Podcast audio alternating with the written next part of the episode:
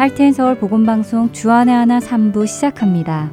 주안의 하나 3부에는 세상 문화 속에서 성경적 가치관을 세워나가는 세상 속 그리스도인과 옥하는 목사님의 사도행정 강해 그리고 신앙 산책이 준비되어 있습니다.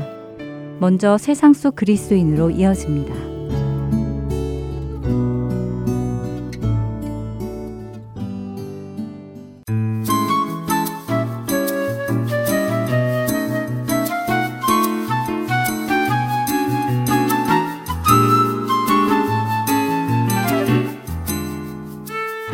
서울 복음방송 애청자 여러분 안녕하세요. 세상 속 그리스도인 진행의 민경은입니다. 지난달이었죠? 10월 27일 미국 로또인 파워볼의 당첨 액수는 무려 7억 5천만 달러나 되었다고 합니다. 이로 인해 미국 온 나라는 물론 한국이나 다른 나라에 사는 사람들까지도 미국의 로또를 사들였다는 뉴스가 있었는데요. 이런 로또 열풍은 세상에 속한 사람들뿐 아니라 청년들 사이에서도 화제가 되었었습니다. 로또가 당첨되면 뭐 사고 뭐 사고 또 얼마는 어디에 기부하고 얼마는 어디에 기부해야지 하면서 대화들을 나누는 것도 보았지요. 애청자 여러분도 혹시 로또에 관심이 있으신지요? 사실 이 방송을 통해 혹시라도 로또에 관심을 가지게 되실 분이 계실까, 그렇지 않도록 기도하는 마음으로 방송을 진행합니다. 절대 그런 일이 없으시기를 바랍니다. 일확천금의 유혹. 아마 많은 사람들이 가지고 있지 않을까 생각됩니다. 한국은 인생 역전이라 하여 로또에 당첨되면 인생이 패배자에서 승리자로 바뀌는 것처럼 광고를 하기도 합니다. 하지만 로또에 당첨이 되면 정말 인생이 역전이 될까요? 이미 우리는 신문기사나 인터넷 정보를 통해 로또에 당첨이 된 후 인생이 성공한 사람보다 인생이 망한 사람이 압도적으로 많다는 사실을 잘 알고 있습니다. 대부분의 사람들은 로또에 당첨이 된 후 돈에 대한 개념을 잃어버려서 마구 돈을 쓰다가 몇 년 안에 그 천문학적인 금액을 다 쓰고 오히려 빚더미에 앉게 되었다고 하지요. 또 많은 경우 마약과 술, 그리고 온갖 태폐적인 문화 속에 영혼과 육신이 다 망가지고 피폐해져 쓸쓸한 죽음을 맞게 되었다는 소식도 있습니다. 심지어 10대 때 로또에 당첨이 된 한 여성은 영국을 상대로 고소를 하기도 했습니다. 너무 어린 나이에 자신에게 로또를 허락해 주었기에 자신의 인생을 망쳤다고 말이지요. 이처럼 로또는 굳이 말을 하지 않아도 이미 그 역사 속에서 폐해를 알 수 있습니다. 그런데도 이상하게 사람들은 자신만은 그런 실수를 하지 않을 것이라고 믿으며 로또에 당첨되기를 기대하고 있는데요. 세상 속 그리스도인, 이 프로그램을 준비하며 알게 된 한 가지가 있다면 그것은 늘 본질에 대해 다시 말하면 동기와 목적에 대해 먼저 생각해 보면 자연스레 답이 나온다는 사실입니다. 로또 역시 마찬가지인데요. 먼저 로또에 당첨되고 싶어 하는 마음은 어떤 마음인지부터 살펴볼까요? 로또를 사려는 목적은 무엇일까요? 아마 대부분의 사람들은 로또에 당첨이 되면 집을 사고 차를 바꾸고 빚이 있는 사람은 빚을 갚고 부모님께도 드리고 형제 자매에게도 조금씩 나누어 주고 또 쇼핑몰 가서 사고 싶었는데 사지 못했던 것들을 다 사고 좋은 옷을 차려입고 비싼 음식점에도 가보고 세계 각 나라 여행도 가겠다라고 대답할 텐데요. 결국 이 모든 것을 한마디로 줄여서 대답해 본다면 하고 싶은 것을 다 하고 싶다라는 답이겠지요. 자신의 육신의 정욕을 채우겠다는 말일 것입니다. 그러니 그 동기와 목적은 분명 성경과는 반대되는 것들입니다. 성경은 로마서 8장 5절부터 8절에 육신을 따르는 자는 육신의 일을, 영을 따르는 자는 영의 일을 생각하나니, 육신의 생각은 사망이요, 영의 생각은 생명과 평안이니라. 육신의 생각은 하나님과 원수가 되나니 이는 하나님의 법에 굴복하지 아니할 뿐 아니라 할 수도 없음이라. 육신에 있는 자들은 하나님을 기쁘시게 할 수 없느니라 라고 말씀하시지요. 그렇기에 자신을 위해 로또를 사는 것은 하나님을 기쁘시게 하지 못하는 일입니다. 그렇다면 이건 어떨까요? 종종 이런 분들도 계시던데요. 나는 나를 위해 로또를 사는 것이 아니라 로또를 통해 얻은 돈을 주님 나라를 위해 쓰겠다 하시는 분들 말입니다. 여러분도 혹시 그런 생각 해보지 않으셨나요? 아, 내가 로또에 당첨만 되면 교회도 지어주고 선교지에도 적극 지원하고 불우이웃도 돕고 할텐 서울 보훈방송과 같은 선교단체도 지원하고 다 할 텐데 하는 생각 말입니다. 이런 동기와 목적은 하나님의 나라와 의를 위한 것이니까 괜찮지 않을까요? 정말 동기와 목적만 생각해 본다면 나쁘지 않다고 말할 수도 있을 것 같습니다. 그런데 중요한 것은 하나님께서는 그런 방법으로 하나님의 일을 우리를 통해 하지 않으신다는 사실이지요. 만약 하나님이 나를 통해 누군가를 돕기 원하신다면 먼저는 내가 쓸 것에서 나누어 돕게 하시고 내가 나누어 줄 것이 없다면 그 액수만큼을 누군가를 통해 채워 주실 것입니다. 로또가 아니라 하나님의 방법으로 말이지요. 하나님은 이스라엘 민족에게 매일같이 만나를 내려주셨지만 그 만나를 쌓아놓게 하지 않으셨습니다. 매일 필요한 만큼의 만나만을 사용하도록 허락하셨지요.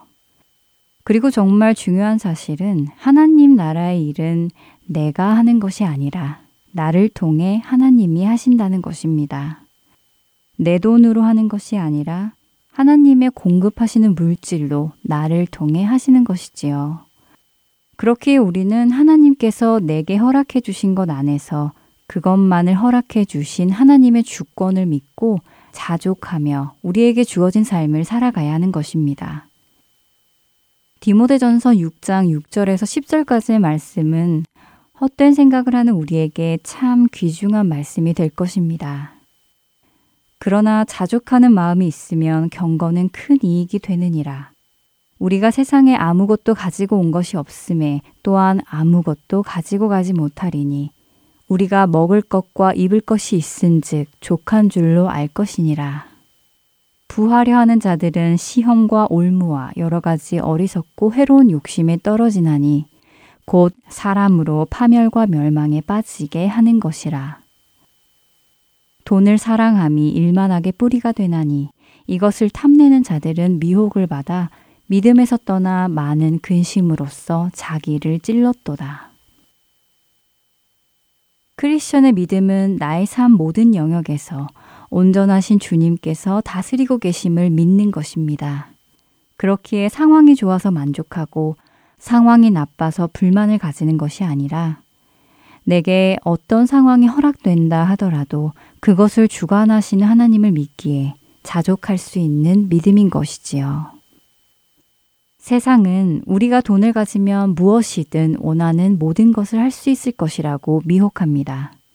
세상은 우리가 물질이 풍요로우면 행복할 것이라고 속삭입니다. 그래서 행복을 얻기 위해 돈을 섬기라고 하지요. 심지어 하나님을 믿는 이유가 바로 이 돈을 가지기 위한 수단으로까지 전락하게 하기도 합니다. 그러나 이것은 우리로 돈을 섬기게 하는 만몬 숭배로 이끄는 것입니다. 예수님은 분명하게 우리가 하나님과 재물을 겸하여 섬길 수 없다고 마태복음 6장 24절에서 말씀하셨습니다. 이것은 꼭 로또만의 문제는 아닙니다. 로또를 비롯한 모든 것을 향한 탐욕, 그것을 의미합니다. 탐욕은 곧 우상숭배이기 때문이지요. 일하지 않고 얻으려는 모든 행위, 우리는 그것을 배척해야 하는 것입니다. 너희는 이 세대를 본받지 말고 오직 마음을 새롭게 함으로 변화를 받아 하나님의 선하시고 기뻐하시고 온전하신 뜻이 무엇인지 분별하도록 하라. 로마서 12장 2절의 말씀입니다. 세상 속 그리스도인 여기서 마치겠습니다. 다음 시간에 다시 찾아뵙겠습니다. 안녕히 계세요.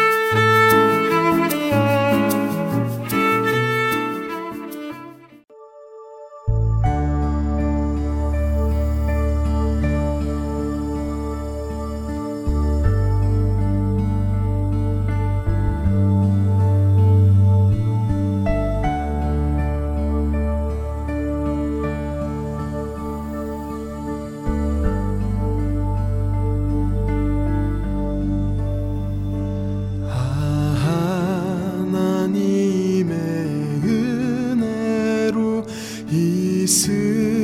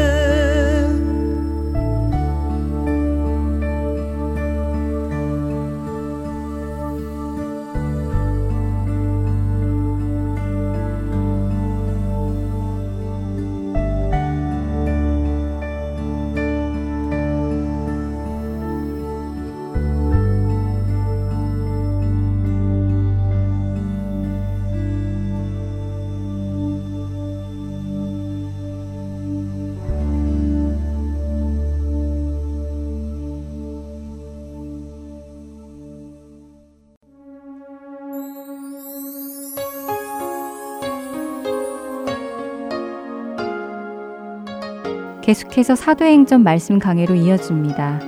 소천 대신 옥하는 목사님께서 이상과 현실적인 교회라는 제목의 말씀 전해주십니다. 은혜 시간 되시길 바랍니다. 사장 31절부터 5장 11절까지 빌기를 다함에 모인 곳이 진동하더니 무리가 다 성령이 충만하여 담대히 하나님의 말씀을 전하니라 사도들이 큰 권능으로 주 예수의 부활을 증거하니 무리가 큰 은혜를 얻어 사도들의 발 앞에 두매 저희가 각 사람의 필요를 따라 나눠주미로라 그가 밭이 있음에 팔아 값을 가지고 사도들의 발 앞에 두니라.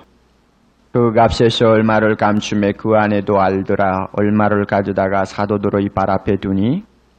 땅이 그대로 있을 때는 내 땅이 아니며 판 후에도 내 임의로 할 수 없더냐. 어찌하여 이 일을 내 마음에 두었느냐. 사람에게 거짓말한 것이 아니요 하나님께로다. 젊은 사람들이 일어나 시신을 쌌어 메고 나가 장사하니라.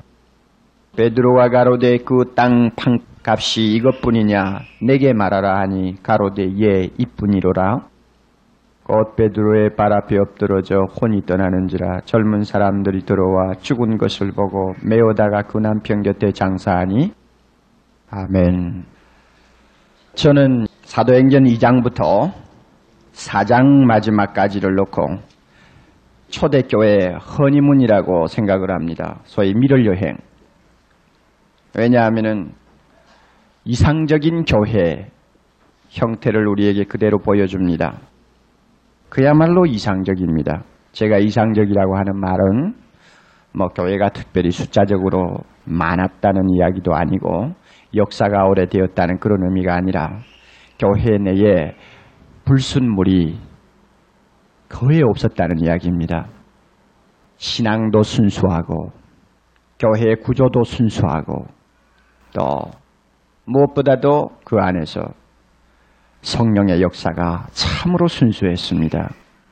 그런 의미에서 결혼을 놓고 본다면 마치 신혼여행 기간이라고 볼 수 있지 않을까. 초대교회 중에서도 가장 이상적인 기회가 바로 2장부터 4장까지입니다. 기간이 어느 정도였는지 저는 잘 모릅니다.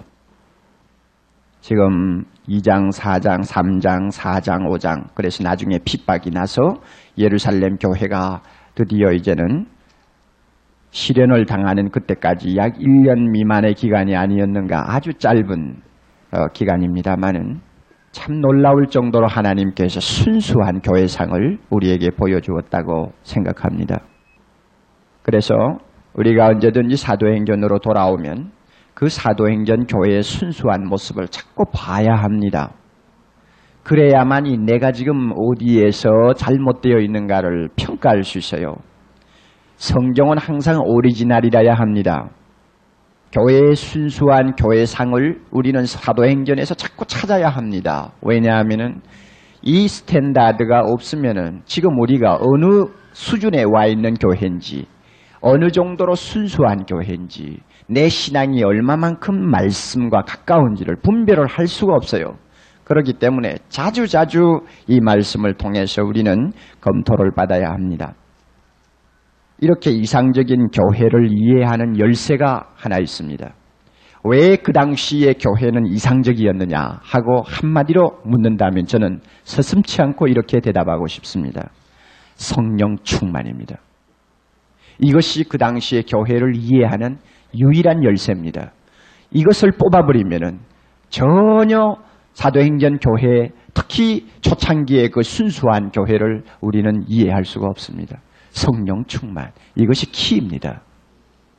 그래서 2장 4절 보면 사도행전 교회가 드디어 본격적으로 출생하는 그 시간 성령 충만하여 모인 무리가 성령이 말하게 하심을 따라 다른 방언으로 이야기하며 하나님의 크신 일을 나타내며 예수 그리스도가 다시 살아나신 것을 온 천하에 증거하는 모습이 나타납니다.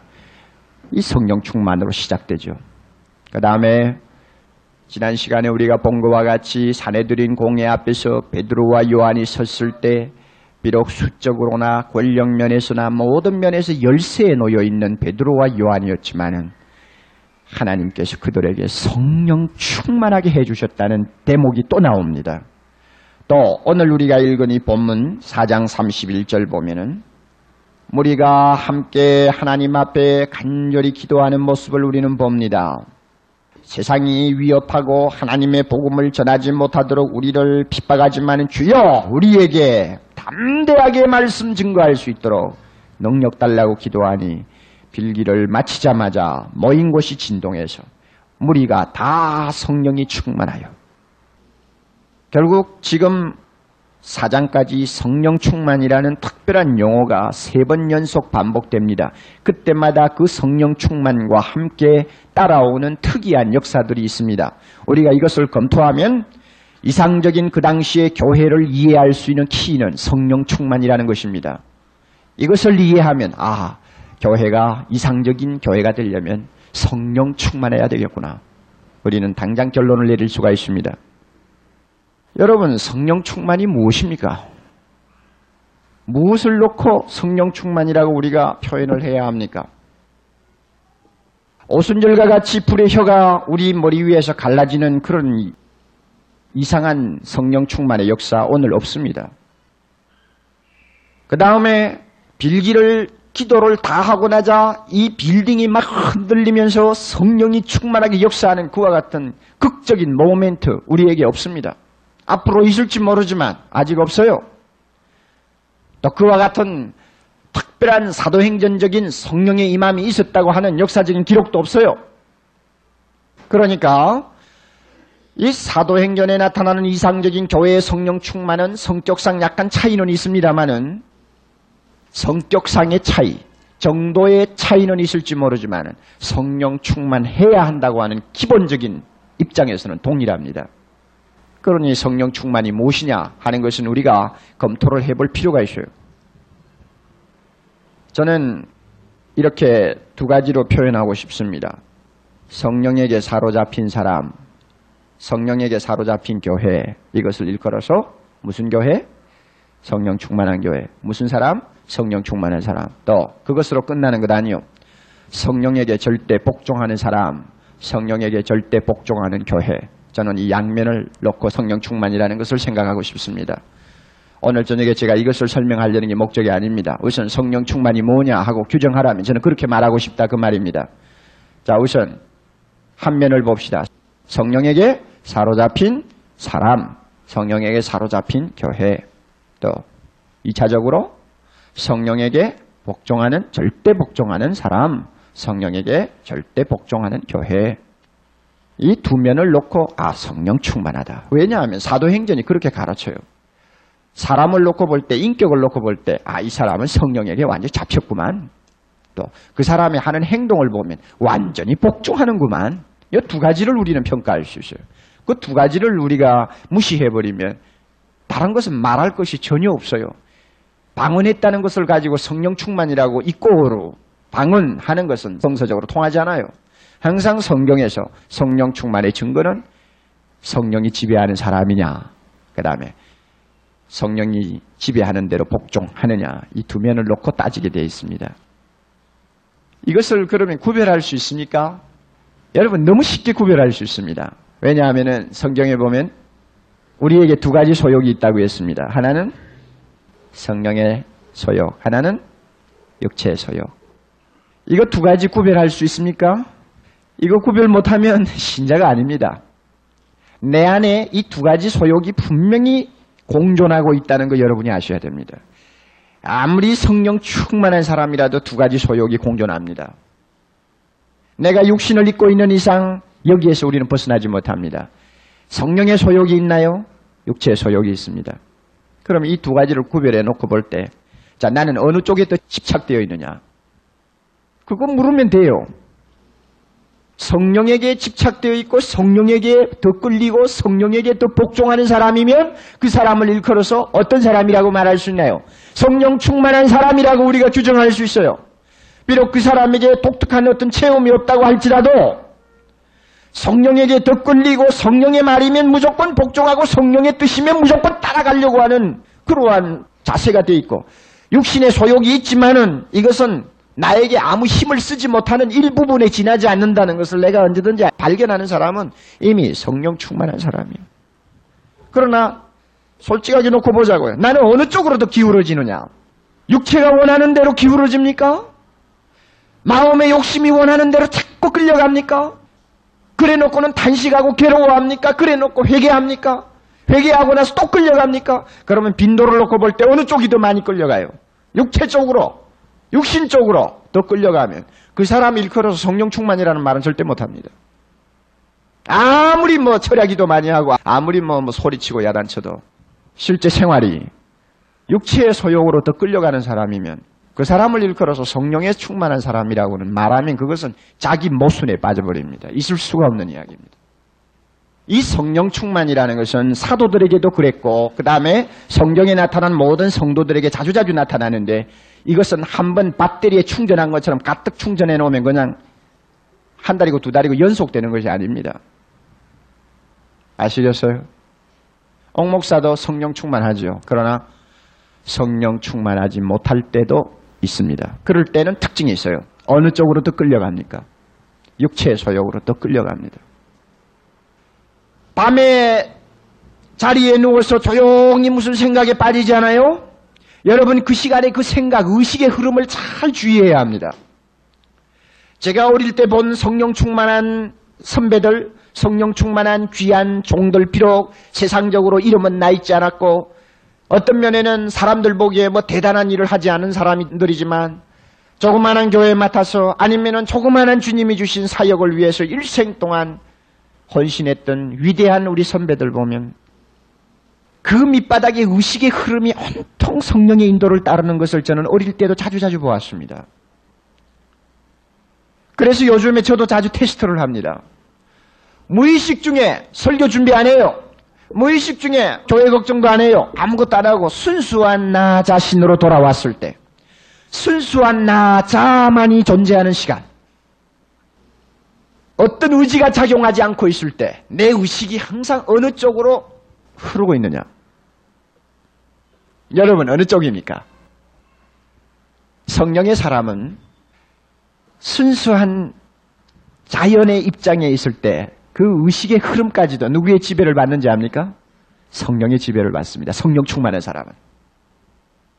그런데 어떤 때는 보면 목사인데도 말이죠. 하, 이상한 생각으로 그냥 빠져가지고 그러다가 나중에 그냥 깜짝 놀래서 보면 이거는 도대체 목사인지 이거는 도대체 안 믿는 사람이지 믿는 사람이지 구별 못할 때가 가끔 있어요. 그럴 때는 아 내가 기도가 부족했구나. 아니면 나 자신이 너무 방심하고 있구나. 느낍니다. 그러니 하나님께서 원하는 사람은 성령 충만, 하나님께서 원하는 교회는 성령 충만인데 아무리 교회가 성령 충만을 외쳐도 교회에 나오는 사람들이 개개인이 성령 충만하지 못하면 그 교회는 성령 충만한 교회가 아닙니다. 자, 여러분 어느 정도까지 우리는 성령의 소욕을 따라야 합니까? 무의식적으로 흐르는 내 의식까지도 성령의 인도와 가마를 따를 수 있을 만큼 충만해 있어야 합니다. 그래서 좀 속된 말로 자다가 헛소리를 할 때도 예수 이름 부를 정도가 되어야 합니다. 그러니 내가 성령에 충만한 사람인지 아닌지 그거 뭐 구별하기 그렇게 어렵지 않아요. 다들 자꾸 그런 이야기를 하면 나는 무슨 체험이 없는데 나는 다른 사람처럼 불받은 것도 없는데 하고 자꾸 그런 이상한 소리만 하는데 아니 그런 이야기 하지 말고 당신 속에 지금 들어있는 게 무엇이 가득하게 들어있어 하는 것만 찾아보면 될 거 아니요. 그러면 가득하게 있는 게 뭐예요? 충만 아니요. 예수가 충만하면 성령 충만이요. 예수가 아니고 다른 게 충만하면 그건 성령 충만 아니고 육체 충만이죠. 사도행전 교회 성도들 보면 전부 예수밖에 없잖아요. 이 바로 이게 성령 충만입니다. 이 성령의 충만은 양식으로 따져서 특수한 체험일 수도 있고 자주자주 가끔 또는 일생에 한 번 특수한 체험일 수도 있고 또 다른 면으로 전혀 그런 체험이 없는 일반적인 현상일 수도 있습니다. 여러분이 그걸 꼭 기억하세요. 그래서 에베소 5장 성령의 충만함을 받으라. 그 성령의 충만, 그것을 앞뒤로 가만히 우리가 문맥을 보면 그는 특수한 체험이 아닙니다. 항상 하나님 찬양하고 감사하고 복종하고 가정에서 가정생활 잘하고 하는 그런 모든 생활 전체를 일컬어서 뭡니까? 충만한 생활이다. 이렇게 이야기합니다. 이런 경우에는 어떤 특별한 양식이 따라오지 않습니다. 매일 기도하는 생활 그것이 곧 충만의 생활이요. 찬양하는 생활, 예배 보는 생활 그것이 곧 충만의 생활이요. 그러니 우리가 어느 쪽을 더 원하느냐 두말할 것 없이 여러분들도 특별한 좀 체험을 해봤으면 좋겠다 하는 생각을 할지 모르겠어요. 할 수 있으면 하세요. 저는 그것을 못하라고 그러지는 않습니다. 그러나 자기가 하고 싶다고 하게 되면 그것은 사탄의 역사입니다. 성경에 보세요. 오, 주여, 불, 불, 불, 불. 불 한다고 여러분 불 받은 사람인다 생각해 보세요. 누구요? 누가 있어요? 불 한다고 불 내리고, 물 한다고 물 내리고, 소리 한다고 소리 오고. 누가 그런 사람이죠, 성경에? 아무도 없어요. 속지 마시라고요. 표적을 구하고, 이적을 구하면 거기에는 사탄의 역사가 침입합니다. 왜냐하면 문이 열려 있기 때문입니다. 그러므로 그 사람에게는 이상하다고 느껴지는 것만 나타나면 끝장나는 것입니다. 우리에게 특별한 체험이 있을 수 있습니다. 그러나 그것은 성령의 주권입니다. 성령께서 필요한 사람에게 주십니다. 믿습니까? 성령 충만을 여러분이 자꾸 이상한 방향으로 생각지 마시기를 바랍니다. 자, 그런데 순수한 초대교회 모든 특징을 우리가 검토하는데 이 성령의 충만이라는 것이 열쇠라고 말을 했습니다. 그러면 참 오늘 읽은 본문 중에 중요한 것 우리가 하나 발견할 수 있습니다. 얼마나 성령의 충만이 순수한지 조금만 불순물이 끼어도 용납을 못하는 교회였습니다. 그것이 바로 무엇입니까? 삽비라와 아나니아의 사건입니다.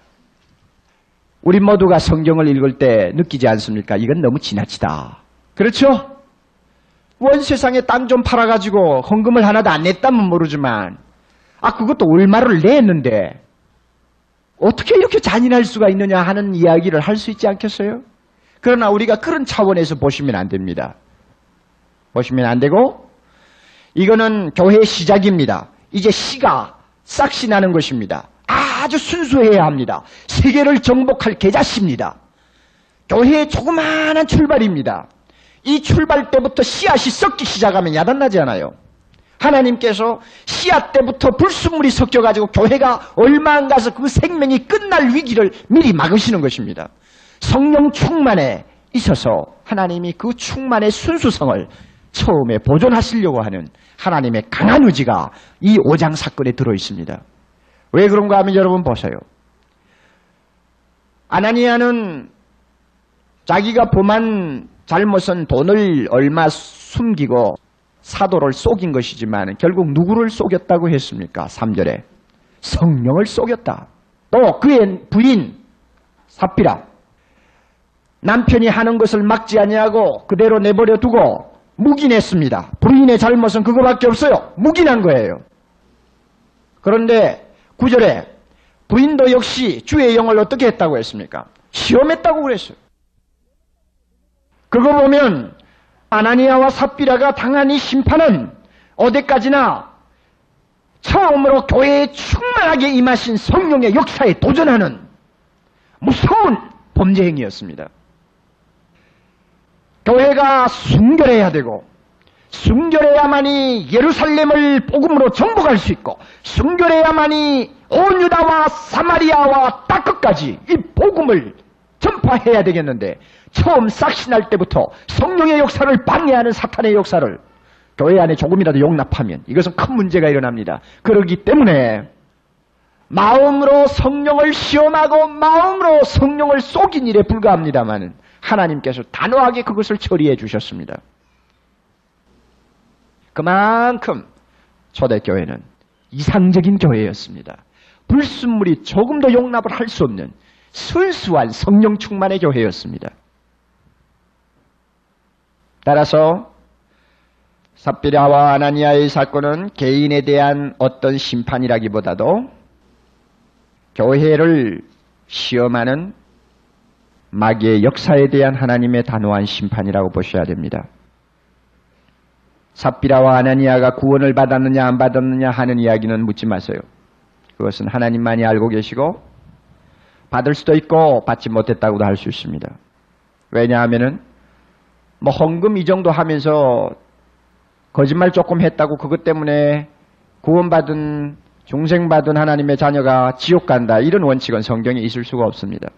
그렇기 때문에 우리가 이 본문을 놓고 볼 때 구원을 받았느냐 안 받았느냐 그 문제는 우리가 논할 영역이 못 됩니다. 하나님의 주권에 맡기고 단순히 구원을 받는 사람이라 할지라도 하나님이 보실 때 용납할 수 없는 사람은 생명을 먼저 거두어 갑니다. 그렇죠? 구원을 받은 사람이라도 하나님의 몸 된 교회를 위해서 용납할 수 없다고 생각할 때는 눈에 보이는 징계를 합니다. 심판을 합니다. 있을 수 있어요. 여기서 우리가 한 가지 크게 마음에 담아 두셔야 됩니다. 성령이 그때나 지금이나 대단히 민감하시다는 사실입니다. 여러분 성령께서 주시는 마음을 여러분이 구별할 수 있습니까? 성령은 굉장히 예민합니다. 우리가 예수 믿고 나서 범하기 쉬운 가장 큰 죄 중에 하나가 성령의 원하시는 뜻을 자주자주 소멸시키는 죄입니다. 성령이 나에게 과연 지금 말씀하시느냐? 이것을 아는 이상 여러분 순종하셔야 돼요. 그것을 자꾸 합리화시켜가지고 핑계하고 자꾸 뒤로 미루지 마세요. 성령을 소멸하는 것. 이것만큼 우리에게 손해를 끼치는 것이 없습니다. 제가 볼 때 은혜를 받지 못하는 대부분의 사람들이 왜 은혜 받지 못하느냐? 처음에 하나님이 은혜 주시려고 계획하시고 그를 불렀을 때 성령의 소욕을 계속 계속 밀어낸 것 때문에 그가 은혜에서 탈락되는 것을 자주 봅니다. 어떤 방향으로 성령이 우리의 마음을 주관하시든 간에 이것이 과연 성령께서 하시는 일이다. 성령의 음성이다. 성령 앞에 복종하는 일이어야 하겠다. 하고 판단이 되면 무조건 순종하세요. 마음속에 성령의 소욕이 있을 때 성령의 명령에 따르세요.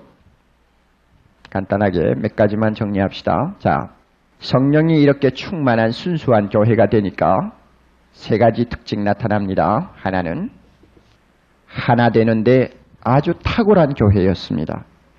2장 46절하고 4장 32절하고 다 같은 말씀인데 무엇입니까? 서로가 한 마음, 한 뜻이 되었다. 2장 46절에도 마찬가지입니다. 또 4장 32절에도 믿는 무리가 한 마음과 한 뜻이 되었다. 네, 성령 충만한 교회의 특징 첫째, 하나 되는 데 있습니다. 성령은 어떤 분입니까? 에베소 4장 3절에 의하면 하나 되게 하시는 분입니다. 하나 되게 하시는 분. 그래서 성령을 일컬어서 바울이 말씀하시기를 성령의 하나 되게 하심을 힘써 뭐하라? 지키라. 그러면 성령 충만한 교회는 노력하지 않고도 자동적으로 오토매틱하게 하나 되느냐? 아닙니다. 힘써 지키라. 초대교회라고 해서 지금까지 예수 모르던 사람들이 이제 간 모였는데 그들이 아무리 성령 충만했다고 할지라도 자연적으로 노력도 안 했는데 한 마음과 한 뜻이 되었겠느냐. 그것은 너무나 순수하고 어리석은 생각입니다. 그래서 에베소 4장 2절에 보면 성령의 하나 되게 하심을 원하는 사람은 첫째 모든 겸손으로 겸손해야 한다. 그 다음에 온유해야 한다. 그 다음에 오래 참아야 한다. 넷째는 사랑으로 용납해야 한다. 네 가지 이 하나 되게 하는 노력의 기본 원칙입니다. 그래서 사도행전 4장에 나오는 이 초대교회도 성령께서 하나 되기를 원하셨기 때문에 모든 교회 성도들은 하나 되기를 힘썼습니다. 어떻게 했을까요? 겸손했을 것입니다. 어떻게 했을까요? 온유했을 것입니다. 어떻게 했을까요? 오래 참을 줄 알았을 것입니다. 어떻게 했을까요?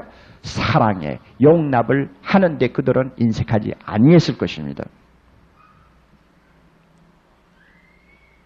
그러므로 교회 안에서 이 성령이 하나 되게 하시는 일을 자꾸 방해하는 역할을 하는 사람은 이미 성령 충만해서 떠난 사람이요. 나의 태도나 말이나 내가 하는 일이나 생각이나 모든 일에 하나 되게 하고자 하는 노력이 결여되어 있을 때에는 벌써 그 사람은 아무리 기도자라고 아무리 열심히 많다고 할지라도 이미 성령의 뜻을 어기고 사는 사람입니다. 왜 그런가 하면 성령은 교회가 하나 되기를 원합니다. 한 마음, 한 뜻. 이것이 성령의 뜻입니다. 내가 겸손하지 아니하면 하나 될 수가 없습니다. 아무리 성령 충만해도 안 돼요. 내가 다른 사람과의 관계에서 온유하지 못하면 안 됩니다. 사람에 대해서 오래오래 참는 나 자신의 노력이 없이는 안 됩니다. 사랑으로 무조건 덮어주고 용납하는 것 없으면 안 됩니다. 그러니 이와 같은 노력 없이 하나 되게 못하는데 성령 충만한 사람은 하나 되게 하는 노력에 남보다도 탁월합니다. 아멘입니까? 네, 꼭 기억하세요. 성령 충만한 교회, 성령 충만한 신자, 특징 중에 하나. 하나 되게 하는데 어느 사람보다도 노력을 많이 한다. 그것이 결여되어 있을 때 나는 이미 성령의 역사와 거리가 멀어진다는 걸 기억하세요. 아무리 교회가 뭐 좋은 여러 가지 구실을 내세워서 싸운다고 할지라도 또 파벌이 생긴다고 할지라도 구실이 성령의 역사를 앞지를 수가 없습니다. 최근에 문제가 생긴 어느 교회를 보세요. 아무리 구실이 좋았다고 하고 아무리 정당하다고 할지라도 교회가 서로 물고 뜯고 싸운 그 내막이 그대로 폭로될 때에 얼마나 비참합니까? 그럴 때는 교회가 클수록 더 비참한 것입니다. 여러분이 꼭 기억하셔요. 아무리 겉으로 부흥하는 것 같고 아무리 뭐 모일 때마다 성령이 역사를 강하게 하는 것 같아도 밑바닥에서 이미 금이 가 있어서 갈라지는 역사가 일어나고 그 일에 이미 이용되는 마귀의 사자들이 교회 안에서 활동하기 시작하면 이미 그것은 성령의 은혜를 전부 소멸시키는 사역입니다. 그러므로 내 마음속에 조금이라도 다른 형제를 비판한다든지 다른 여러 가지 교회 문제를 가지고 하나 되게 하는 쪽보다도 그 반대쪽으로 자꾸 기울어지는 경향이 있으면 아차 내가 지금 위험하구나. 잘못한 형제가 위험한 것이 아니라 내가 위험하구나 하는 것을 자기 자신에게서 적신호를 발견할 줄 알아야 합니다. 왜냐하면 성령은 하나 되게 하십니다. 또 둘째, 성령은 사랑의 봉사를 하게 합니다. 모든 사람들이 자기 것이 없고 다 내 가지고 가난한 자들을 위해서 나누어 줍니다. 제 것이라고 하는 것이 하나도 없습니다. 이 말은 제 것이라고 하는 말이 잘못 오해하면 안 됩니다. 모든 것이 이웃 사람 것이라는 말입니까? 주님의 것이라는 말입니까? 주님의 것이라는 말입니다. 그러니까 주님이 원하면 즉 성령이 내 마음에 쓰라고 하고 성령께서 원하시면 언제든 내놓는다는 이야기예요. 그래서 무욕의 사람들이 됩니다. 이타주의의 사람이 됩니다. 가난하고 고통당하는 자를 옆에 두고 가만히 참지 못하는 사랑의 사람이 되어버립니다. 우리가 성령으로 살면 또한 성령으로 행할지니 예수 믿는 사람은 성령의 사람이니라 그 정과 욕심을 십자가에 못 박았습니다. 그러므로 다른 사람을 해되게 하는 일이 없다는 이야기입니다. 어디 한번 보세요. 내가 과연 성령의 사람이냐를 여러분이 이런 것 가지고 테스트 한번 하세요. 그 다음에 세 번째 성령이 충만한 교회, 성령이 충만한 사람은 담대한 증인이 됩니다. 여러분 보세요. 2장에도 그렇고 4장에도 그렇고 31절에는 모든 평신도들이 다 성령 충만하여 하나님의 말씀을 전했고 33절에는 사도들이 큰 권능으로 예수의 부활을 증거했다고 했습니다. 그러니 뭐 교직자나 교역자 아닌 사람이나 지금 요사이 말로 말하면은 목사나 평신도나 가리지 않고 전 교회가 예수 증거하는 담대한 증인이 되었습니다. 이것이 무엇입니까? 성령 충만의 증거입니다. 여러분 보세요. 자, 정리합니다. 잘 마음에 담아두세요. 그리고 집에 가셔서 하나님의 말씀을 읽으면서 다시 한번 여러분 스스로를 검토하세요. 우리가 읽은 사도행전 지금 사장의 교회는 참 이상적인 교회 상이라고 우리가 말할 수 있습니다. 왜냐하면 너무 순수했습니다. 그럼 이 이상적인 교회를 우리가 검토하는데 열쇠가 뭐라고요? 성령 충만이라는 사실이라고 그랬습니다. 성령 충만이라는 문제를 놓고 이 교회를 검토해 보면 아 그렇구나 그렇구나 하고 대답을 얻을 수 있어요. 우선 먼저 이 교회가 이상적인 교회가 될 수 있었던 것은 성령의 역사가 너무 순수하게 작용했습니다. 잡된 것이 하나도 끼일 수가 없었습니다. 비록 교회 3천명, 5천명 안에 한 명이라도 성령의 역사를 거스리고 성령을 속이고 성령을 해방하는 일이 일어나면 성령께서 가만히 두시지 않았습니다. 그만큼 순수했습니다. 이상적인 교회죠. 그러나 오늘 우리들의 교회는 그렇지를 못합니다. 이것이 오늘 우리가 안고 있는 고통입니다. 좀 더 순수한 방향으로 교회를 끌어가야 할 것이요. 신앙적으로 더욱더 승화시켜야 할 것입니다. 또 하나는 성령이 충만한 이상적인 그 교회는 성령이 원하시는 데 따라서 첫째 뭐요? 하나 되는데 적극적인 노력을 한 교회. 둘째는요? 사랑의 봉사를 하는데 성령의 뜻에 전적으로 순종했고 셋째는 담대한 증인이 되는데 성령의 뜻을 따랐습니다. 왜? 이 세 가지는 교회에서 성령이 하고 싶어 하는 일 중에 가장 중요한 일들이기 때문입니다. 그러므로 어느 교회든지 어느 개인이든지 이 세 가지가 바로 되지 아니할 때, 이 세 가지가 하나하나 무너질 때 그 교회는 성령 충만에서 거리가 멀어지고 있다는 사실을 진단하셔도 전혀 잘못되지를 않습니다. 그래서 저는 그럽니다. 싸우고 파벌이 많은 교회만큼 불쌍한 교회가 없고 그런 교회를 다니는 교인들만큼 애처로운 교인이 없어요. 왜냐하면 성령의 역사가 이미 제한을 당하고 있기 때문입니다. 사랑으로 봉사할 줄 모르고 오래 믿었다는 어떤 경력이나 아니면 교회의 지위를 가지고 존경만 받기를 원하고 남을 다스리기를 원하는 사람들만 그득한 교회.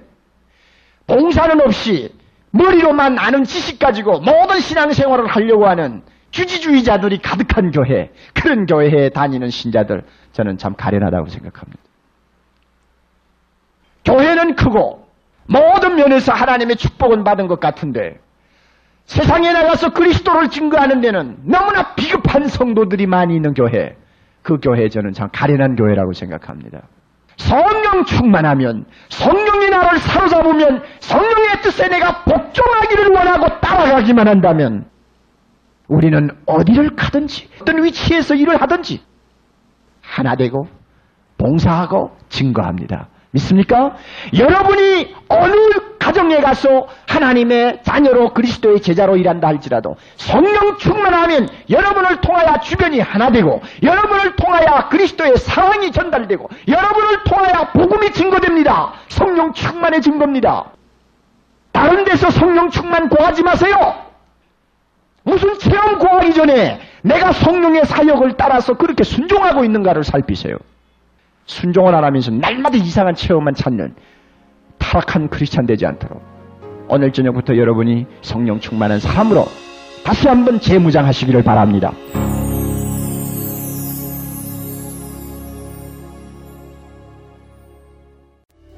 오소서 진리의 성령님 이 땅은 들며 임하소서. 거짓과 타며 죄악에 무너진 우리 가슴 정케 하소서. 오소서 은혜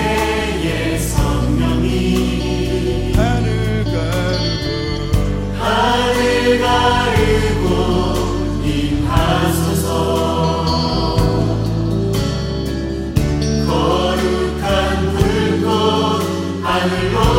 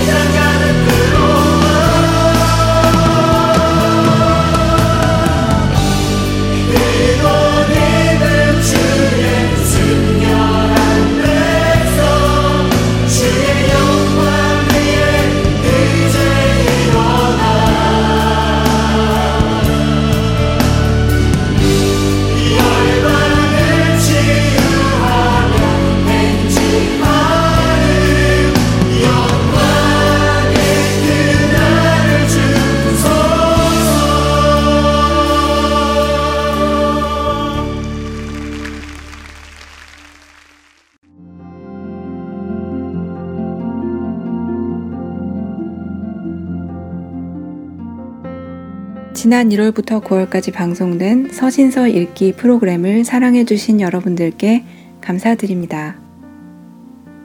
많은 분들께서 유익한 방송이었다 라는 의견을 주셨습니다. 그래서 이 프로그램을 영어 방송과 일본어 방송으로 제작을 하고자 합니다.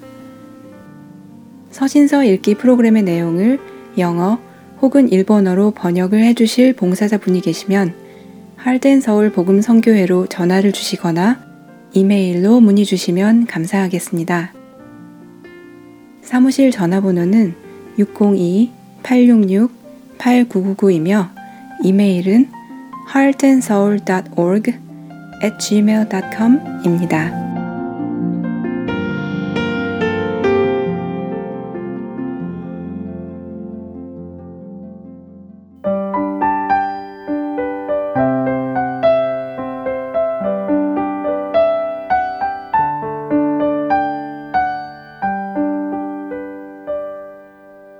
이어서 성도들의 삶 속에 일어나는 이야기들을 한 편의 수필로 담아내는 이지영 아나운서의 신앙 산책으로 이어집니다.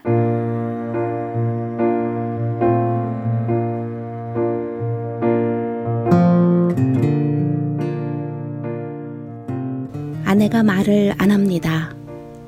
그렇다고 아주 벙어리가 된 것은 아닙니다. 일상생활 중 꼭 필요한 말은 하는데 그 외에 다른 말을 하려고 하지 않는 거죠.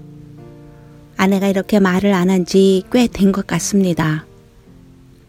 사실 아내가 말을 안 하는 이유를 전혀 모르는 바는 아닙니다.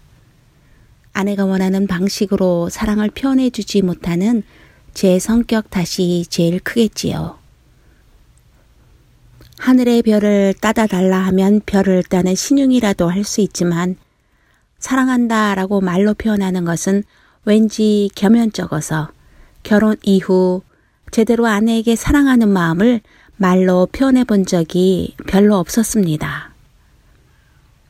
그런데 아내는 다른 무엇보다도 저로부터 사랑이 담긴 따뜻한 말 한마디를 듣기 원하는 것 같습니다.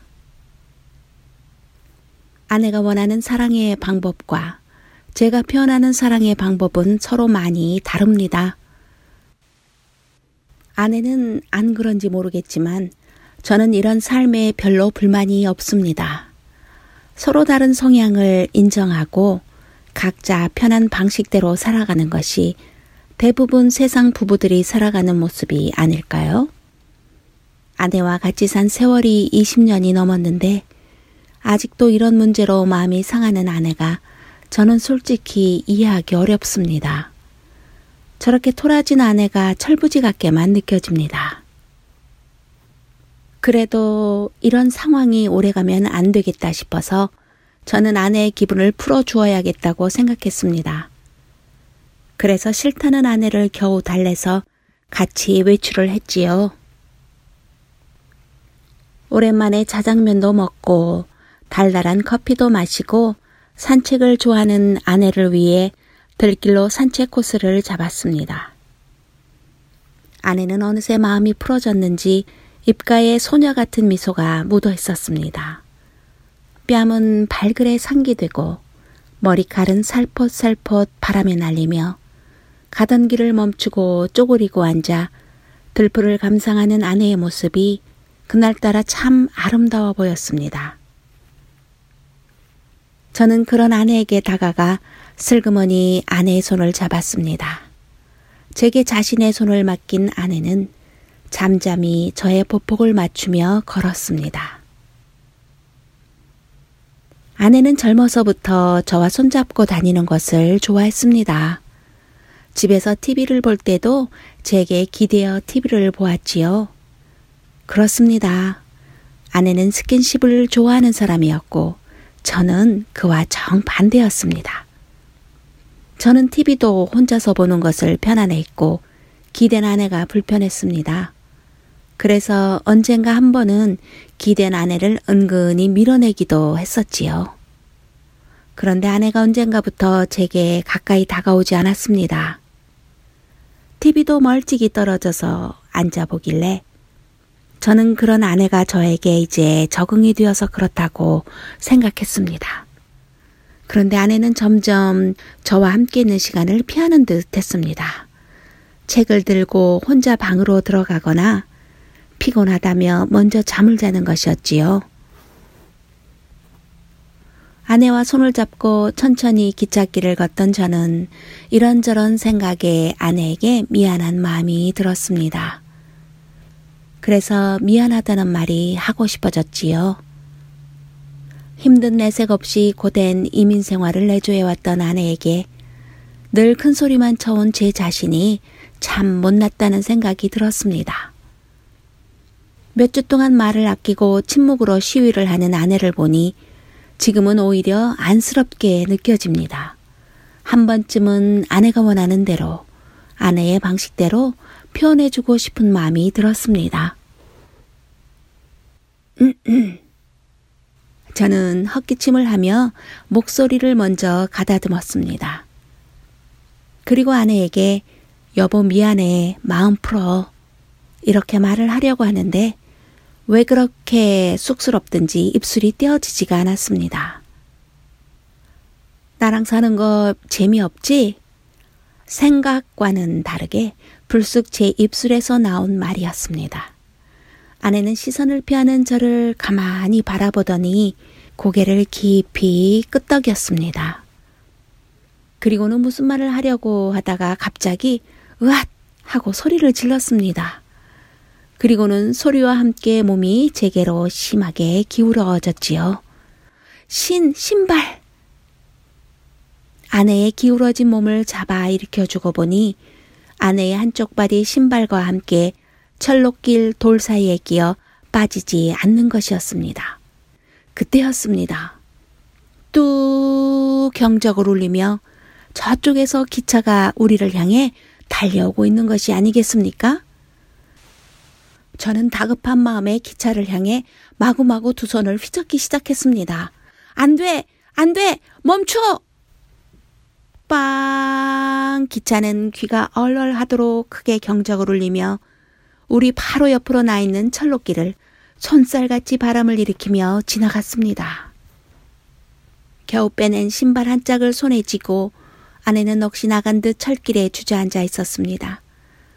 그리고 철로길을 빠져나올 때까지 제 한쪽 팔을 있는 힘껏 꼭 붙들었지요. 또르르 눈물 한 방울이 제 뺨을 타고 입술 언저리로 떨어졌습니다. 순식간에 일어난 일이었지만 저도 놀라기는 마찬가지였지요. 아내에게 만약에 무슨 일이 일어났다면 상상만 해도 머리털이 쭈뼛하고 섰습니다. 미안하다는 말, 고맙다는 말, 사랑한다는 말. 아내가 그토록 듣고 싶어 하는 말들을 왜 나는 표현하지 못하고 살아왔을까요? 그것이 그렇게 어려운 일이었을까요? 아직도 표현하지 못한 이 말들이 제 가슴 속 어딘가에서 화산의 붉은 용암처럼 뜨겁게 요동치고 있었습니다. 돌아오는 차 안에서 아직도 바들바들 떨고 있는 아내의 손을 저는 꼭 잡았습니다.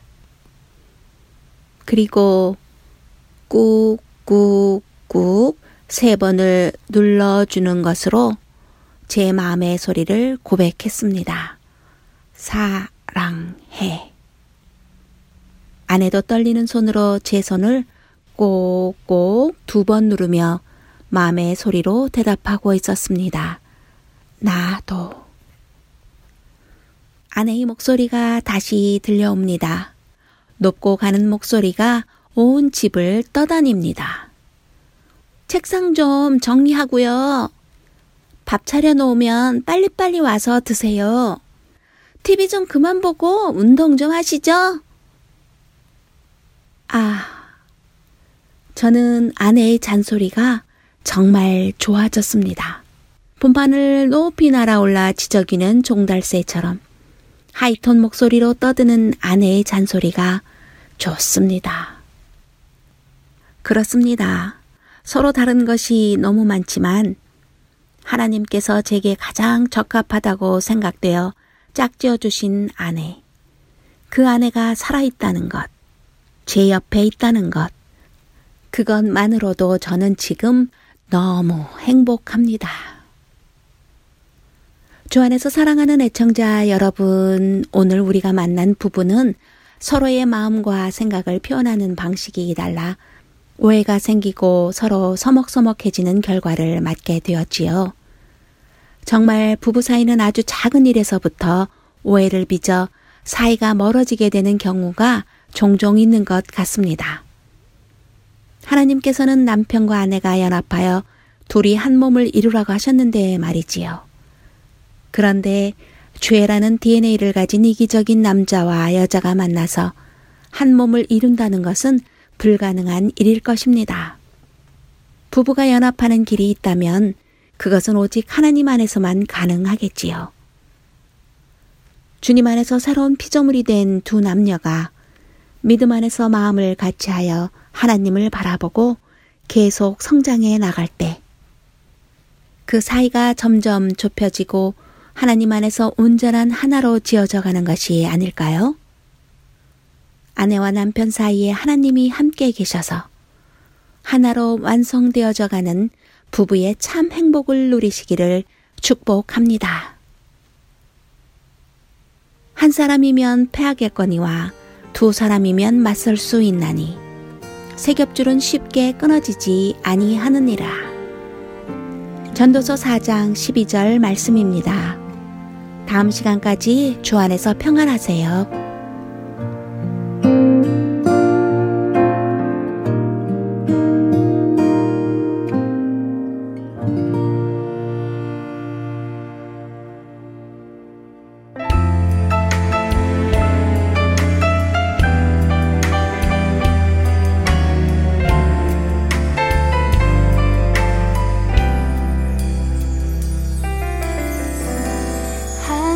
항상